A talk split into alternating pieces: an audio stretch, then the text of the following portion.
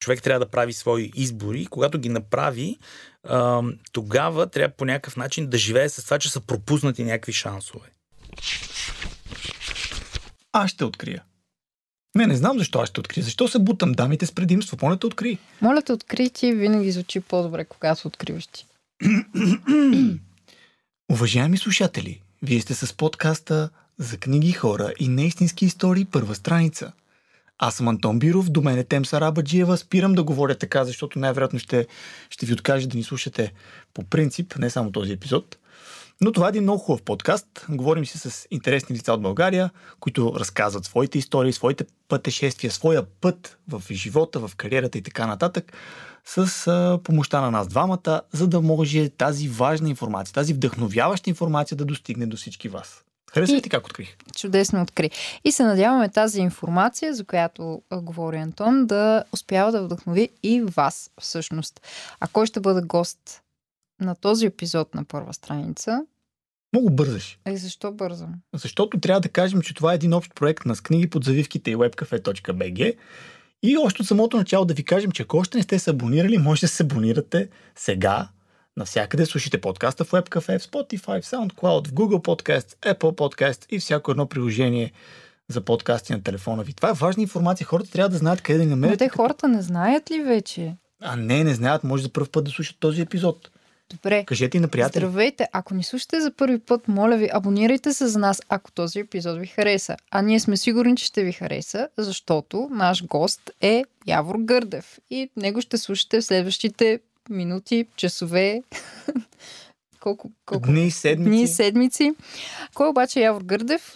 Не мисля, че нашия гост този път има нужда от представене, но все пак съвсем кратък синопсис на неговата биография. Роден през 1972 в София. Завършил Националната гимназия за древни езици и култури Константин Кирил и философ, за което аз много му завиждам.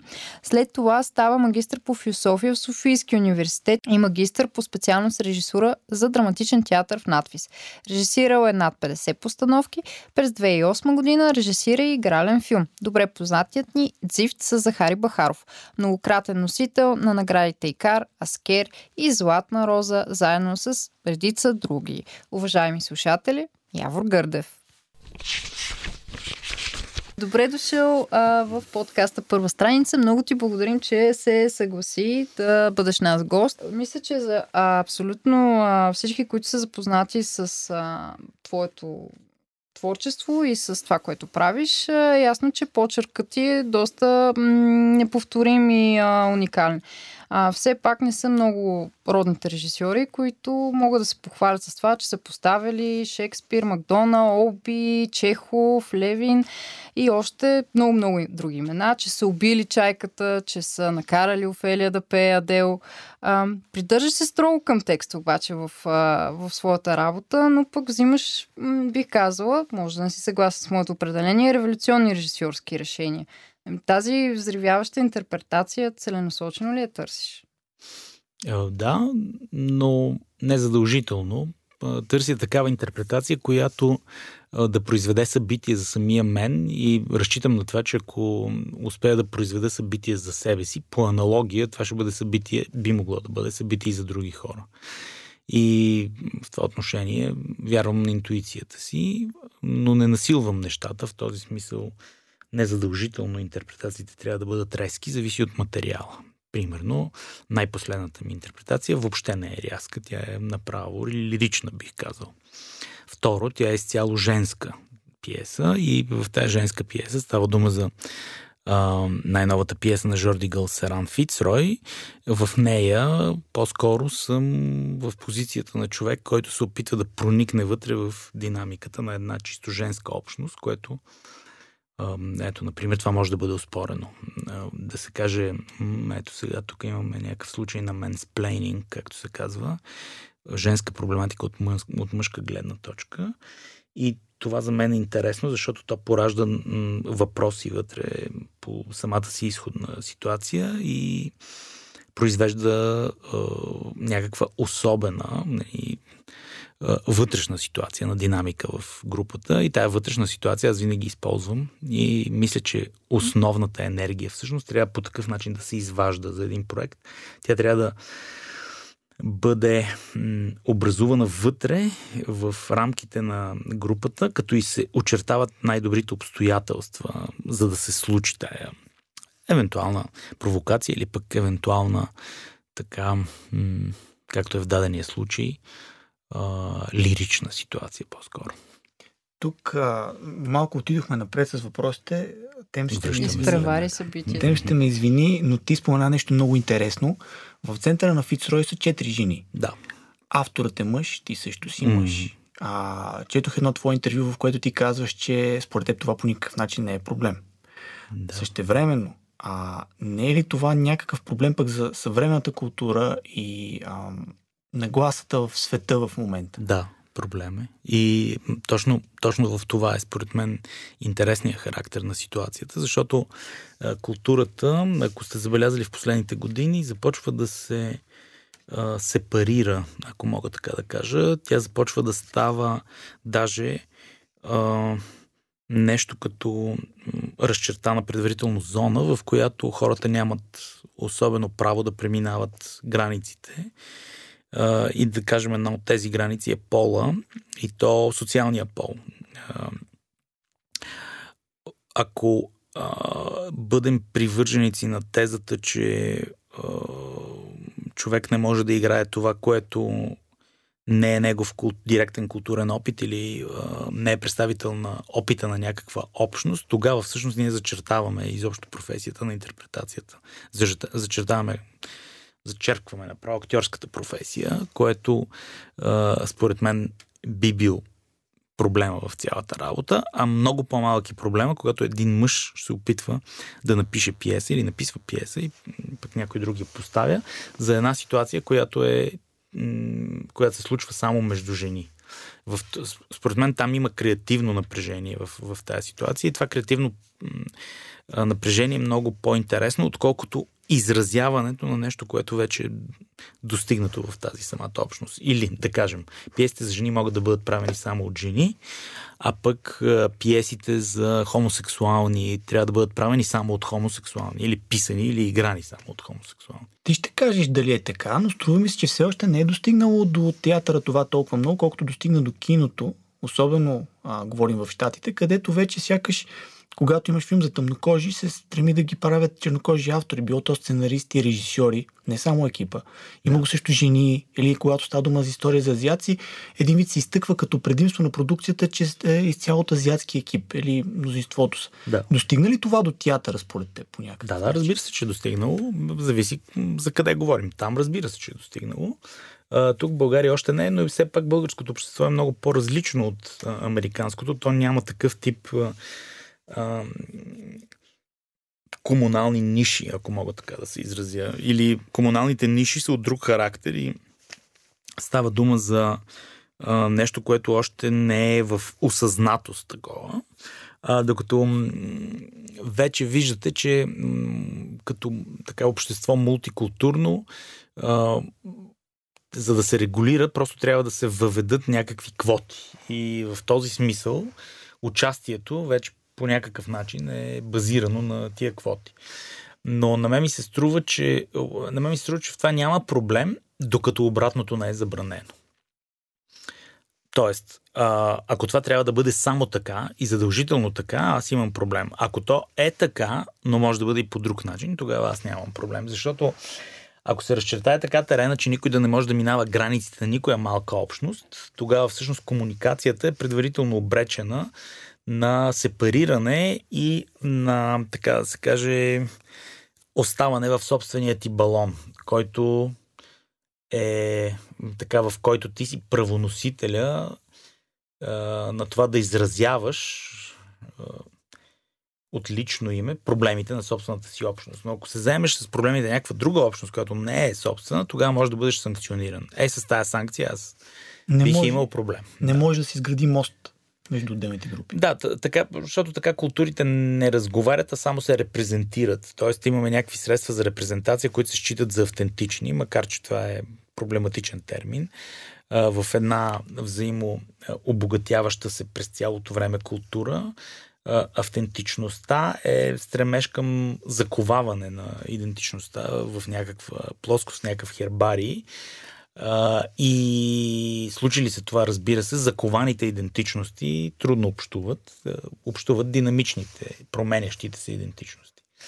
И а, затова ми се струва, че това, което едно време се наричаше melting pot или а, така мястото, в което трябва да уври всичко, за да стане една хомогенна чурба, така да се каже, днес е заменено с идеята, че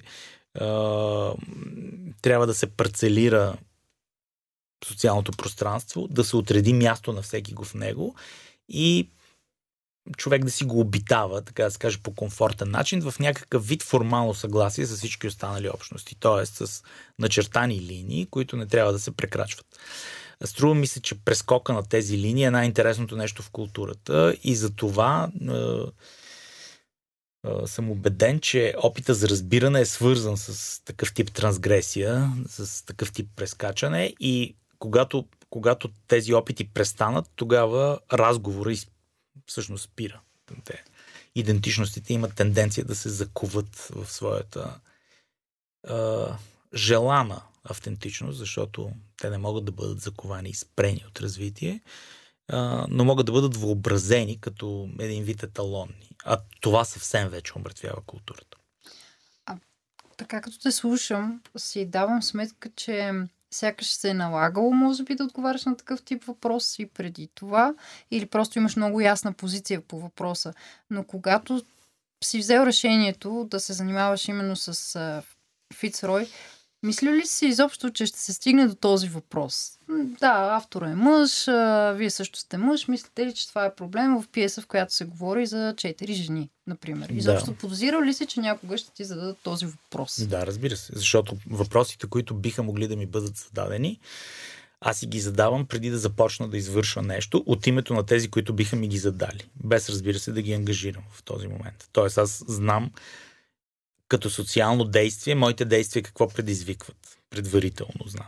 Защото мога да се поставям, то това ми е професията всъщност, мога да се поставям в позицията на различни идеологически субекти и да си задавам въпроси от тяхно име, преди те да са се сетили да ми ги задават.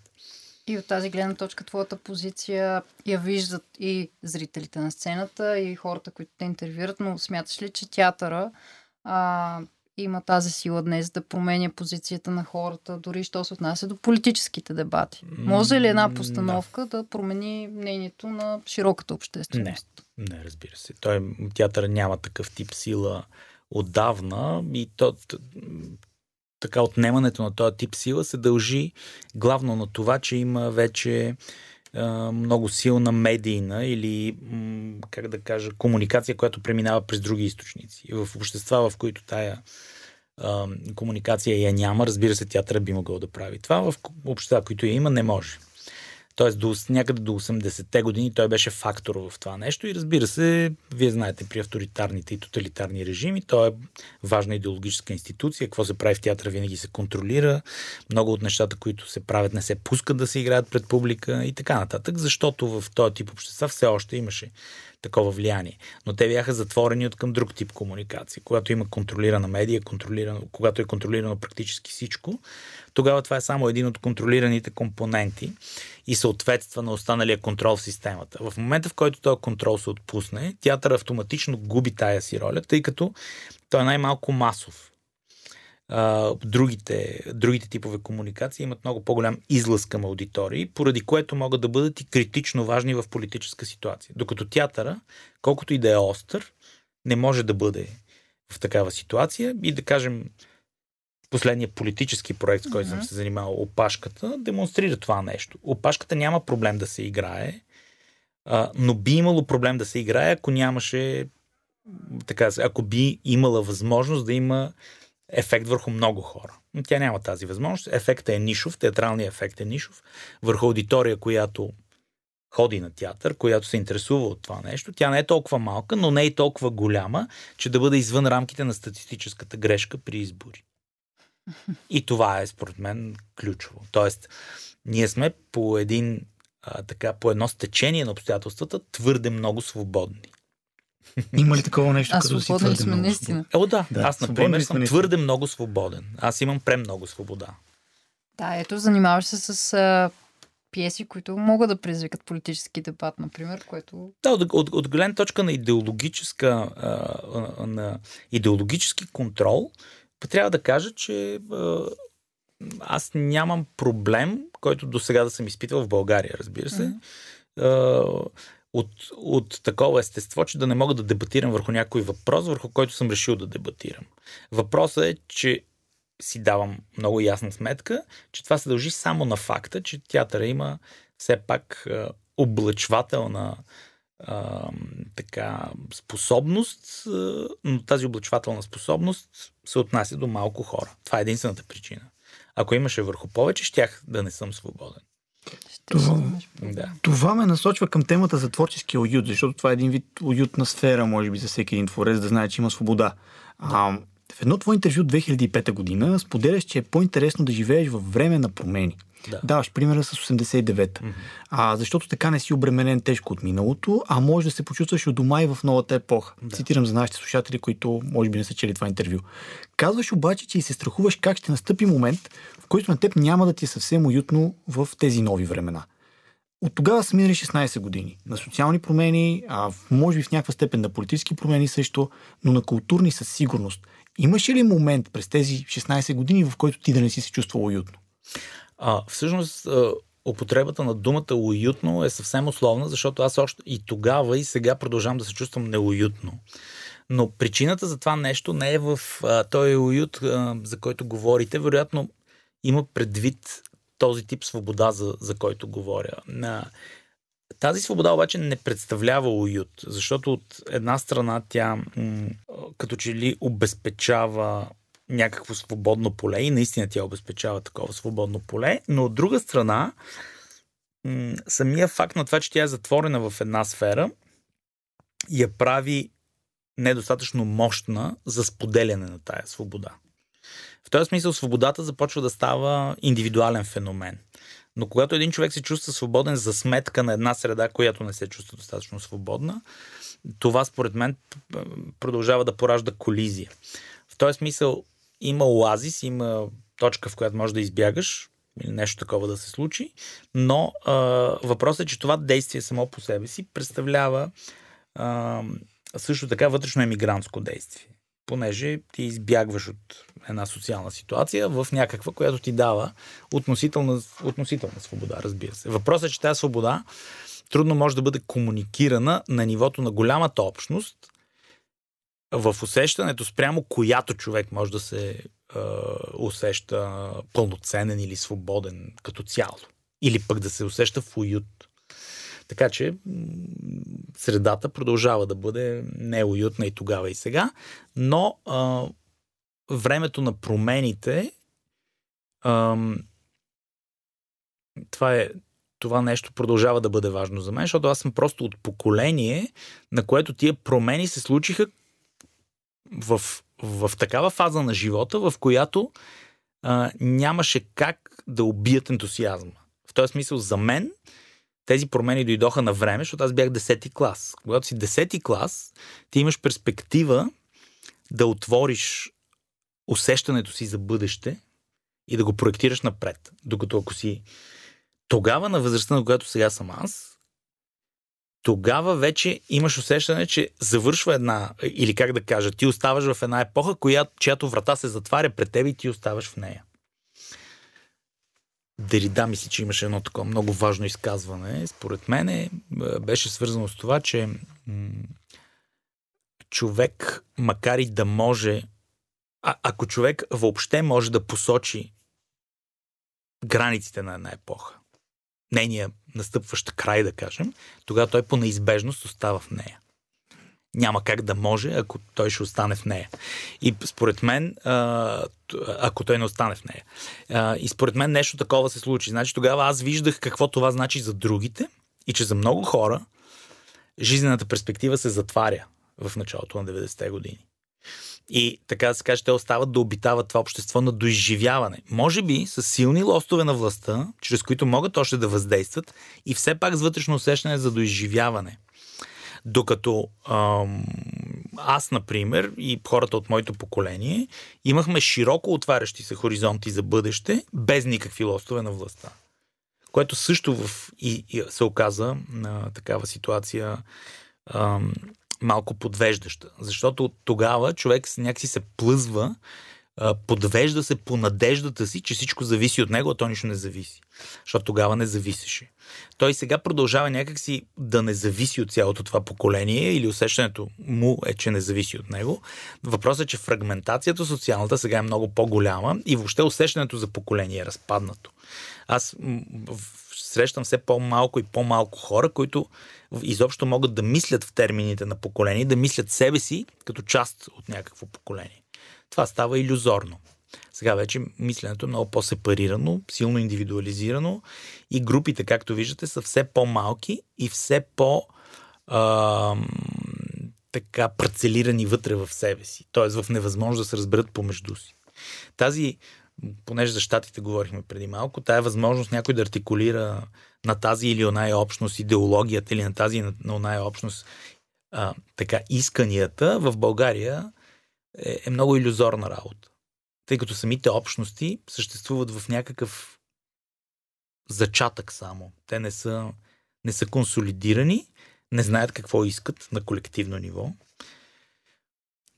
вътре самите в себе си са някакси разпаднати, поради което не могат и да бъдат артикулирани. И затова няма такъв тип а, социално действие, което да очертава терени за тях в социалното поле. Те са дифузно, си, така да се каже, си витаят и така хората от тях си се оплакват, но на общо основание, без, без да имат визия или идея как това нещо би могло да се преодолее.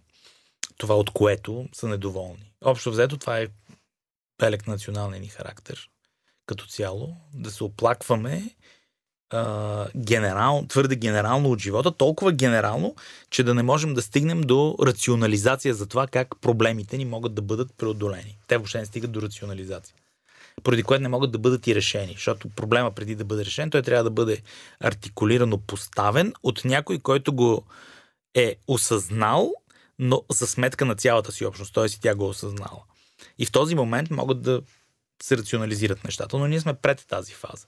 Ние, ние общо взето, дори в политическия си живот, рубуваме на общи настроения. И тези настроения са в много голяма степен психотични. Те са, как да кажа, резултат на ехо-ефекта в собствения ни балон. Ние така се усещаме, но така, това, че това се усещаме, така се усещаме, е някакъв частен проблем, който разбира се не може да бъде решен, тъй като държавните лостове не са лостовете, с които този проблем се решава. Този проблем се решава или при психиатър, или при психоаналитик, или при а, така да се каже на м, колективна психотерапия, но ние и в тая фаза така не сме стигнали. Знаете както родовете са скарани вътре в България. Доста, доста сме далеч това. И понеже си говорим за поляризиране на мненията, ще изпреваря пак малко а, въпросите, дано господин Биров няма нищо против. След като а, снимаш Дзифт през, излиза през 2008 година, имаш и особен флирт с Холивуд. Работил си с агенция Уилям Марл. Поправим ако... Уилям Морис Индевър. Добре. А, знаем, че си е от сигурни източници, които обаче са ни подвели с името явно, а, че си има възможност да избираш проекти с известни имена, що се отнася до а, сцената на киноиндустрията. Да. Вместо това обаче ти а, решаваш да направиш един, за мен може би неочакван завой а, и да се отдадеш на театър. И то на театър свързан с руски проекти. А, а пък Русия е място, което е доста популяризирано в нашата, в контекста на българската да. действителност. Мненията са много а, разнопосочни и полюсни. И в крайна сметка обаче се оказа, че нищо не знаем в край... за Русия. А, какво, какво отчете ти като разлика между руския театър и българския театър? Сега да почна по-от далече. Значи, тая работа с, с възможността да се влезе в някакви кинопроекти имаше на хоризонта в един момент. Въпросът е, че тя беше свързана с цялостно преместване в, в Штатите в този момент, което социалната ми ситуация тук не, въобще не позволяваше. Тоест аз нали, трябваше да... И бях в такъв период, в който аз трябваше да се погрижа за семейството си и не може да отида и да зарежа всичко тук и да отида в Америка да гоня американската мечта а, в този момент. А това беше предопределено от нещо такова. Аз трябваше да отида поне за една година там и да стоя в LA, да се срещам с хора, да говорим по различни проекти. Аз и сега всъщност моята агенция си е пак същата. Въпросът е, че когато човек не е на терен и не присъства, от дистанция тия работи не се случват. И това беше ясно заявено. Тоест аз трябваше да направя един избор, който беше свързан, освен всичко друго, и с финанси. Той беше нали, обословен от това. А, в този смисъл, а, нали, аз имах възможността, но от друга страна нямах възможността. нали? това е, това е важно да се отбележи. Условията да. на свободата. да, това са, да. Условията на свободата включват и други условия на задълженията. И понякога задълженията са екзистенциално по-важни от свободите. Това често се случва. А, в този смисъл човек трябва да прави свои избори. Когато ги направи, тогава трябва по някакъв начин да живее с това, че са пропуснати някакви шансове. И как да се научиш да живееш с това, че си пропуснал някакви шансове, е действително сложен въпрос, който дълго време стои в така да се каже, в перспективата. А, след това, избора да правя театрални проекти в чужбина и в последното десетилетие в Русия също не е, не е бил альтернатива на нещо това. Той не е вместо нещо. Той просто идва и като нещо допълнително. А, в този смисъл той нито е задължителен, нито е траен, нито пък включва някакви особени амбиции за оставане в, в тази среда. Аз имам, да кажем, в Русия в последното десетилетие направих 4 проекта, 5 даже, 5 представления имам, четири от тях се играят още. Те се играят вече доста дълго време. Аз в никакъв случай не коментирам, да. че с, а, намерението е било оставане в Русия. Не, просто... не, не. Да, да, да. Разбирам. Въпросът е в това, че а, различните културни ситуации за мен са предизвикателство. Ето сега, например, аз след 2-3 дена заминавам за половин година за Съединените щати, където ще си пиша дисертацията, ще правя дисертационното си изследване и се връщам в академична среда, която академична среда преди 25 години, така да се каже, се разделих с нея, след като така дълги години се занимавах с това. Защо? Аз се, тогава се разделих с академичната среда. Защото не си представях живота си по този начин, по който той се води в академичната среда. Тогава. Значи, когато аз бях на 25-6 години и като завършвах философия, си представих нали, живота си и казах, не, аз по-скоро ще отида да се занимавам с изкуство и ще живея по този начин. Този лайфстайл съответства повече на тогавашните ми въжделения, така да се каже. Аз имам нужда от време за въображението си. И си взех това време. То не е било свързано с това, че чакай, аз зачертавам за винаги нещо. Не. Просто приключих за известно време с това и, запо... и се отдадох на други работи. Сега дойде ковида и аз си казах, а защо ам, тази академична среда, която зарязах преди години и те философски и теоретични занимания не ги възстановя. И ето, хоп, занимавах се известно време и сега ам, ще занимая и по-сериозно с тая работа. По същия начин е и с театралните проекти. За мен те не са просто театрални проекти. За мен това е начин за културологично проникване в среда, върху която нямам достатъчни знания. И едновременно с това имам достатъчни предпоставки да имам много задълбочени знания. В този смисъл, нали, когато аз съм, когато аз си служа с езика в достатъчна степен, аз мога да предприема проникване в дадена среда с цел познаването. И в този смисъл тия проекти, понеже когато работиш, ти проникваш в, известна, в културна среда, ако си само турист, проникваш до много ниски нива на тая среда. Е, разбират се много неща в самата работа върху нещо, особено ако работата е свързана с хора, с чиято цялостна личност работиш, която е моята, моята професия. И ето, тогава се предостави тази възможност и аз си казвам, да, ето, аз знам този език, аз мога да проникна в тази среда и мога да я, да, да я изуча. И в моите вътрешни наблюдения за тая среда са много повече, отколкото аз бих разбирал от някакви средства за масова информация или нещо, където общо се борави с така да се каже, модели за средата. Е, Америка е такава, Русия е такава. Те, разбира се, не са нищо от това, е, когато проникнеш в тия среди, а са нещо съвсем друго, нещо, което може да бъде видяно от перспективата на множество хора, които са вътре. Въпросът е някакси ти да стигнеш до тая перспектива и да я виждаш. Другото са идеологически дискурси, които не дават достатъчно познания. А пък на мен ми трябват много познания, защото на мен това ми е любопитно. Аз съм моето въображение работи във връзка с някакво узнаване. И тия узнавания обикновено са контрапунктни на клишетата, които ние сме си представили. В този смисъл, ето да, имаш, имаше един проект в Америка, който трябваше, до, доста голям проект, който така с голям размах, който трябваше да се случи, но в същата година излязоха два филма, които имаха същия митологически герой в себе си и пазарните позиции бяха заети и този проект падна. В този смисъл, нали, ето, възникнаме някакъв шанс, в този момент го е имало, той, той не е бил осъществен поради такива външни, как да кажа, външни. маркетингови случаи. Да.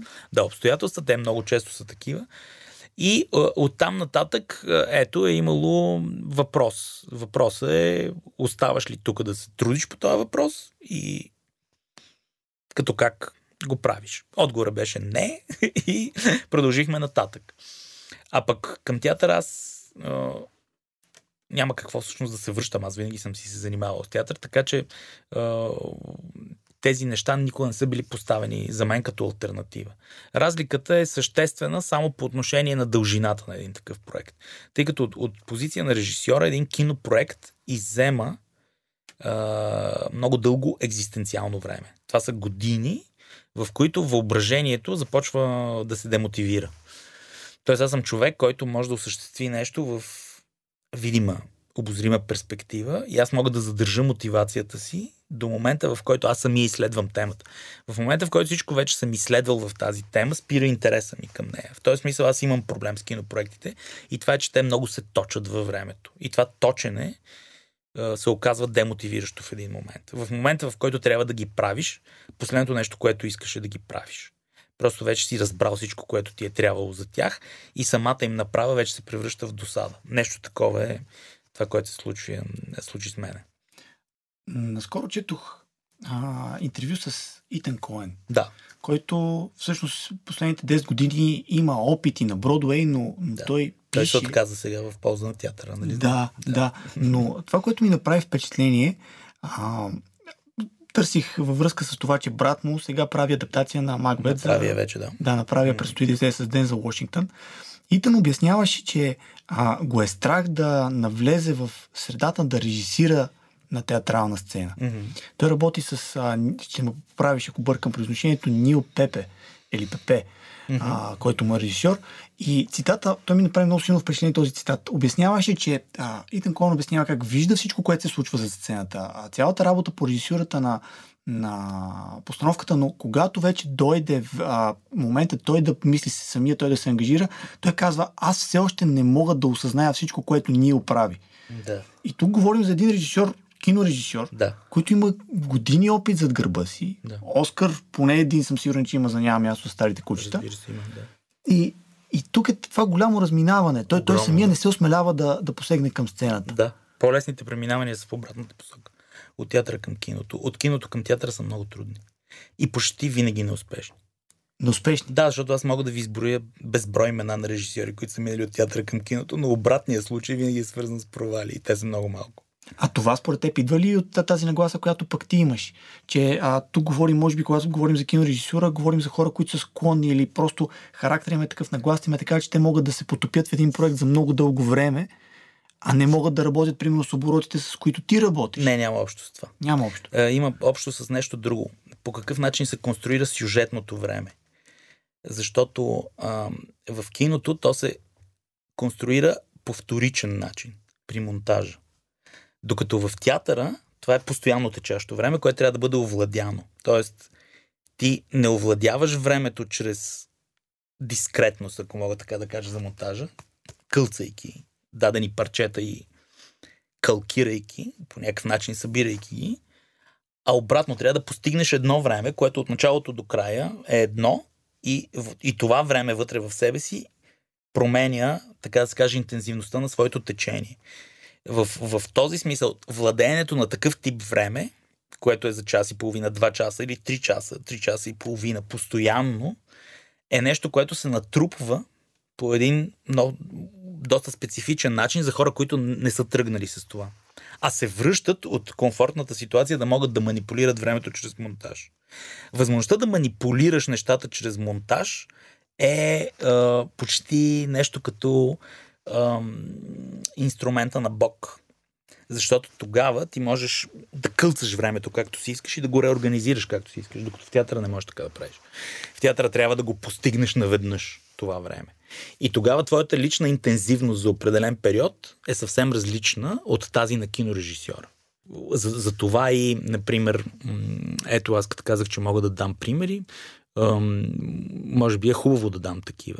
Примерно, Макдона, като го питат каква е разликата между... Защото той прави, нали, той пише пиеси, пише и сценарии, а ги режисира в киното. Но пиеси в театъра не режисира никога. Не го е правил. Винаги други са режисьорите. Докато в киното пише сценариите, иска той да ги прави и не ги дава на други режисьори да ги правят. А, и като го питат каква е разликата между театър и кино, той казва, за мен няма никаква разлика между театър и кино. Освен тази, че когато е театър, мястото е едно и хората са по-малко, а когато е кино, местата са много и хората са повече. Това е всичко. По което той различава така киното от театър. След това, хора като Стивън Долдри, да кажем, театрален режисьор от 90-те години, много успешен в Лондон. Той премина в киното, нали, с един мюзикъл тогава направи. За това момче, което беше балетист, как се казваше. Забравих с... след това направи множество филми. Сам Мендес е театрален режисьор. Нали, той стана голям кинорежисьор. С American Beauty беше неговия дебют, в който, между другото, при старта той също силно се беше объркал и в един момент даже се спрели снимки. Той казал, сега ми е ясно вече какво трябва да правя. От тук преснимваме и така нататък. Знаете колко филми направи след това сам Мендес. Въобще много хора, които от, от театъра преминават в киното има. Но обратното, много рядко има, даже аз не знам такъв случай въобще в историята, да е, да е дало някакъв забележителен резултат при някого. Та братя Коен, за да се върнем при Итан, ето аз, например, съм поставил една пиеса на Итан Коен, Almost an Evening се казва тя, почти представление, преведена на български. Тя е, според мен, чудесна пиеса, но тя иска много нью-йоркски контекст, да кажем. Хумора в нея е толкова специфичен, толкова специфичен даже за някои вътрешни общности, да кажем за Нью Йоркската еврейска общност, че е, при комуникация в чужда среда започва да става екзотичен. Той е екзотичен за хората, които не са от Нью Йорк. А иначе е чудесен текст, великолепен. Но ето виждате, той самия каза, че няма да прави вече с брат си филми за известно време, за да се отдаде на писане на пиеси.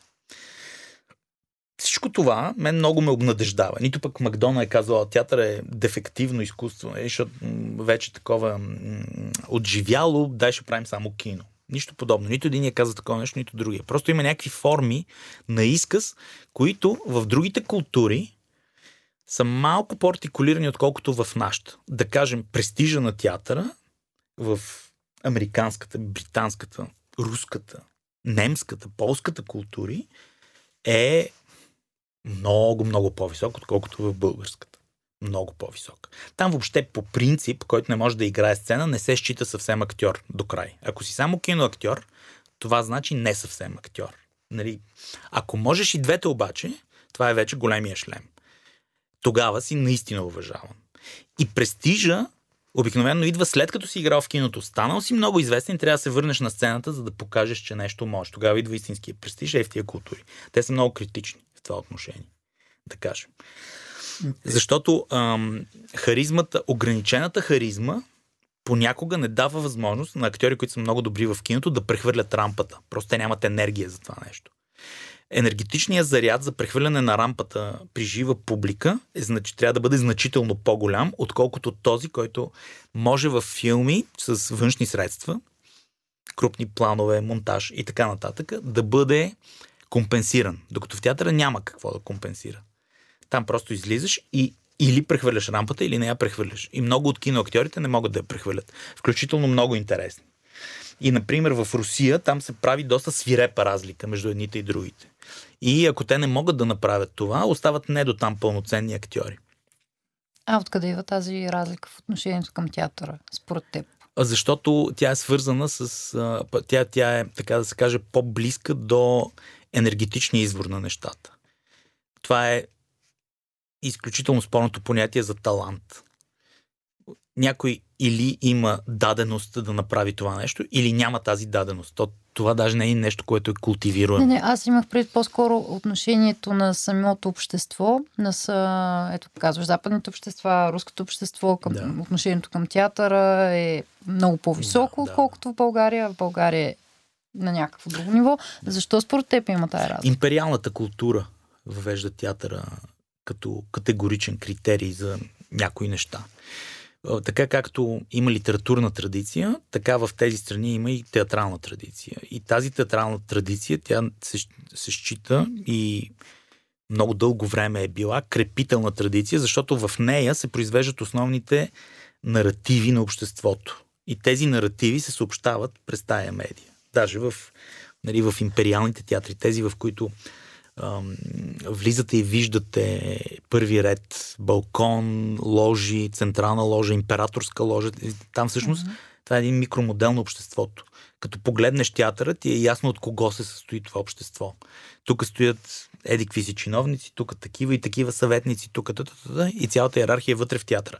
И то някак си се събира като нещо, нещо като в синагога, така да се каже, да се обсъди себе си, това общество в театъра и това е неговата институция, в която да се обсъди. Ако то трябва да се обсъжда, така да се каже, на нивото на собствения размисъл, тогава литературата е там. Всеки си чете вкъщи след това обсъждаме. Докато ако трябва да се съберат хората и да се произведе този наратив, възпроизведе, ако трябва да се разбере нещо за нас, ето това се случва в театъра. И това, и това не е само, разбира се, просто дадох пример, защото а, просто империалната институция на театъра е нещо много силно, което вече продължение на 200 и колко години, 300 mm-hmm. даже е актуално, но да кажем в скандинавските страни това се случва по същия начин. През Ипсен влиза едно много силно течение в драматургията, което е рефлективно. То, то се опитва да покаже какво се случва в обществата и успява да го покаже и а, се сменят по този начин, се сменят цели традиции в драматургията, т.е. има обратна, обратно влияние върху литературата. Защото този сегмент на литературата, който е с драматургията, той е свързан с подаване на топката, която топка трябва да бъде върната, за да продължи тая игра. Драматургията не съществува само като литературен жанр, тя съществува като литературен жанр, който трябва да бъде а, видян в театъра и, и само като такава се осмисля. И а, тези култури, които взаимодействат ефективно по този начин, запазват в себе си една традиция, която се превръща в държавна традиция в ново време. Докато в България това се случва значително по-късно поради исторически причини, uh-huh. просто няма кога по-рано да се случи. И нашата, разбира се, театрална култура по, по тези причини е на около 100-120 години. Докато другите са така два пъти по-дълги, да кажем. А може ли да бъде навакса на тази? Хайде да наказвам липса на традиции, защото не е като да нямаме традиции, но тези времеви континууми. Да, тя е била наваксана много бързо. В България общо взето театрите са се превърнали в много важни места в момента, в момента на тяхното възникване доста бързо. Защото все пак ние излизаме от ние излизаме от империя, която забранява този вид лицедейство. Театъра е неприсъщо за исляма изкуство и както и всяко изкуство, което фигуративно изобразява нещо или пък когато ние самите така да се, се представяме за други, той е вид игра, той, е тип лицедейство е нещо, което е дълбоко и силно стигматизирано в самата идеология на религията на империята, от която ние излизаме. Поради което а, поради което а, е, по някакъв начин това нещо е било затискано и много бързо след това избоява. А, и театрите стават центрове на градската култура. Те са, те са били желани от общностите, градските общности и са, театрите са били построени в резултат на това желание. Ето, например, е сега е 100 годишнината на Варненския театър, който преди 100 години е бил а, пожелание на самата общественост на Варна и с нейни а, а, с нейни жертви, така да се каже, а, волни пожертвования, а, е била построена. И този институт, нали, преди 100 години, той, е, той е построен от гражданството. Не просто някой е бил а, така кмет начало на изпълнителната власт и е казал това ще го направим, аз ще го направя, а, а е било така резултат на общо желание. И ам, доста дълго време те остават такива. След това м- така държавата и през социализма продължава по някакъв начин, ползвайки, разбира се, силно като идеологически институт театъра. Но все пак е, важното нещо е, че България към този момент има театрална култура и тази театрална култура, тя има и места за това нещо. Втори въпрос е по какъв начин тези места са поддържани, какво се случва точно в тях, но все пак ние имаме тая, тая театрална мрежа. В това отношение, ако успеем, защото в големите градове ситуацията е възстановена и театрите функционират, в София, в Пловдив, в Варна, в Бургас, това нещо се случва. Ако, ако и в по-малките градове, където е малко по-проблематична ситуацията, успеем да възродим това нещо, тогава значи все пак е имало смисъл всичките тия усилия да бъдат полагани. А, ако разбира се се отдадем на идеята, че о, това са неща, които вече нямат място, те са а, крайно демодирани и няма смисъл от тях, тогава разбира се много лесно бихме могли да я предадем и там, където порасне бурен обаче, след това много, късно, много трудно ще се върне нещо. В този смисъл задачата най-голямата на нашата култура е по някакъв начин да удържи местата си, след което да започне да ги развива. Имам предвид вече тази втора и трета мрежа от места. Иначе първата, тя си е развита, тя винаги си е посетена и така, и си е наред. Там нещата са наред. Въпросът е дали не умират по-малките градове. Защото когато има проблем с театъра, това е знак, че има проблем с самата градска общност. А те, разбира се, градските общности се свиват, те намаляват малките градове така се случва. Ти оптимист ли си? В това отношение? Да. Аз съм оптимист във всяко отношение, но един вид а, а, методологически оптимист, айде така да кажем. Тоест, а, аз съм оптимист а, в този смисъл, че се чувствам длъжен да преодолявам песимистичните си тенденции, което ме, ми дава сила. Определено. Това е много полезно. В, а, тъй като те задържахме достатъчно, много ти благодарим за отделеното време. Yes, в края на всеки епизод ние а, задаваме няколко бързи близ въпроса към гостите ни. Тъй като все пак а, подкаст е свързан по някакъв начин с литературата, а, нормално да те попитам за книга. Първи ми бърз близ въпрос, на който се надявам да отговориш. Съвсем кратко, коя е последната книга, която прочете?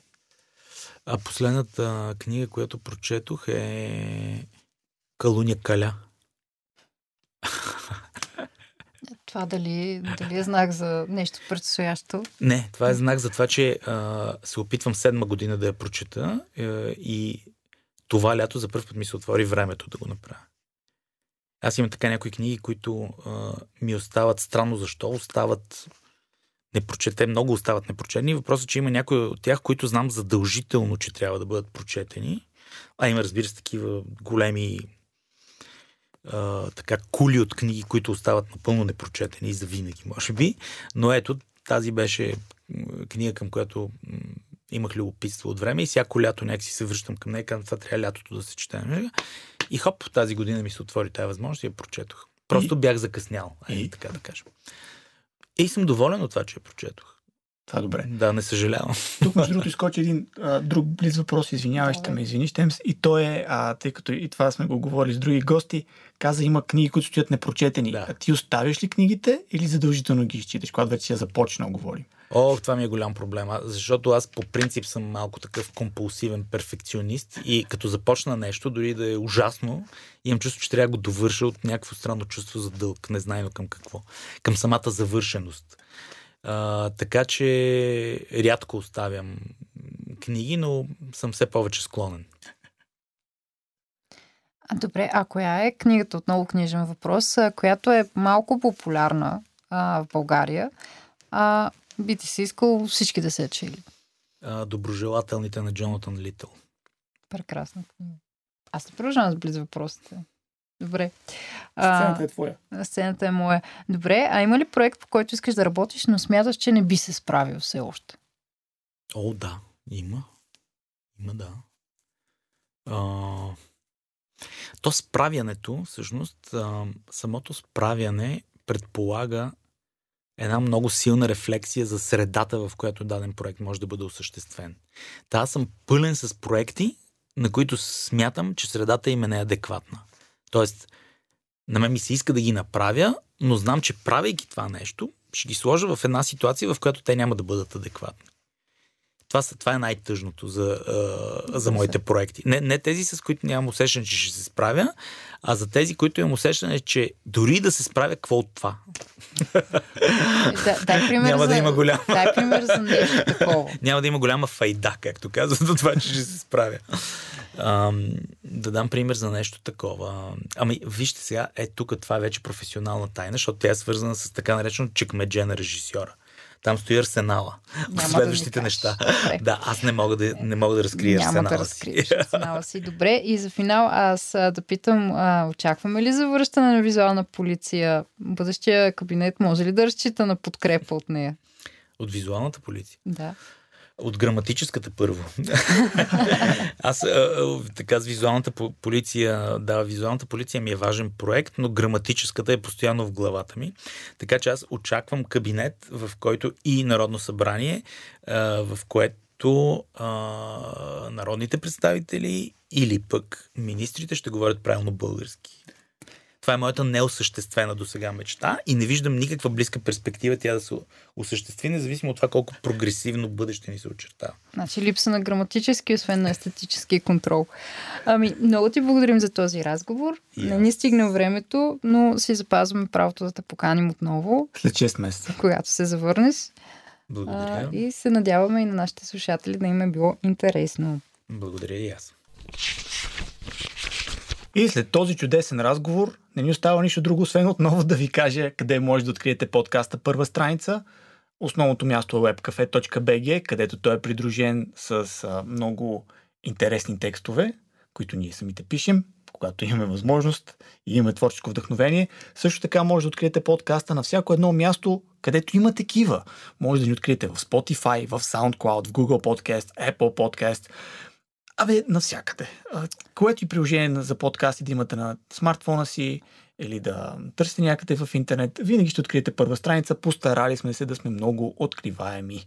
Също така може да ни откриете и в Facebook и в Instagram отново първа страница или страницата с книги под завивките, където с уважаемия господин Антон Биров разказваме и за това какво четем ние и какво руши нашия котарак Томас. За щастие книги все още не руши. Веднъж се опита да ми Но пък нагризе ги един комикс. яде. Да, опита се да го направи. И другата последна важна информация, която със сигурност трябва да, има, да имате, е това, че нов епизод на първа страница се появява винаги в четвъртък на всеки две седмици. Не смогваме още да е всяка седмица, ще почакате малко.